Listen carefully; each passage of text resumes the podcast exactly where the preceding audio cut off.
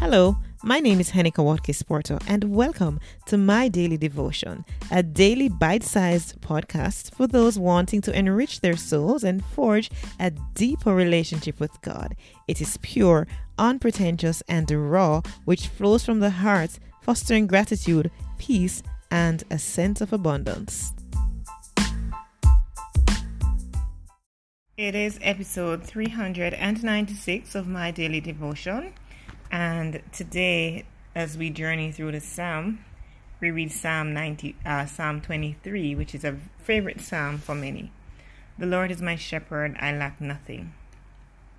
He makes me to lie down in green pastures. He leads me beside quiet waters. He refreshes my soul. He guides me along the right paths for his name's sake.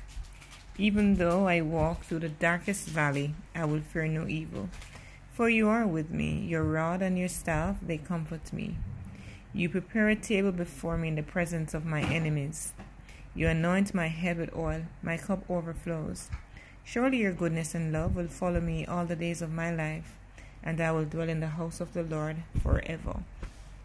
No, I can't even pick favorite verse from this psalm because it's an all time favorite of mine and it's one that I always refer to. I default to it whenever I'm in a place that I need comfort, whenever I need to rem- be reminded of the goodness of God, just when I need to, you know, just be in that place. And so that psalm, this is a very comforting psalm for me. It's a psalm of David. And I trust that it will comfort your heart as you listen today as well. So, Father God, I thank you for this um, part of your scripture, part of your word. I thank you, Lord, that it does bring quietness and stillness to the hearts of those who repeat it many a times over and again.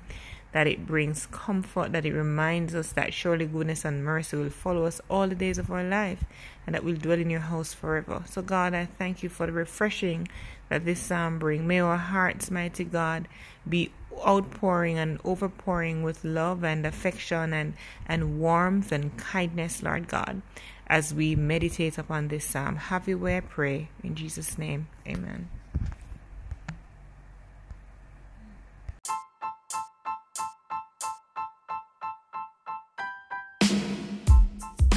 This has been my daily devotion. I'm Henika Watkins Porto.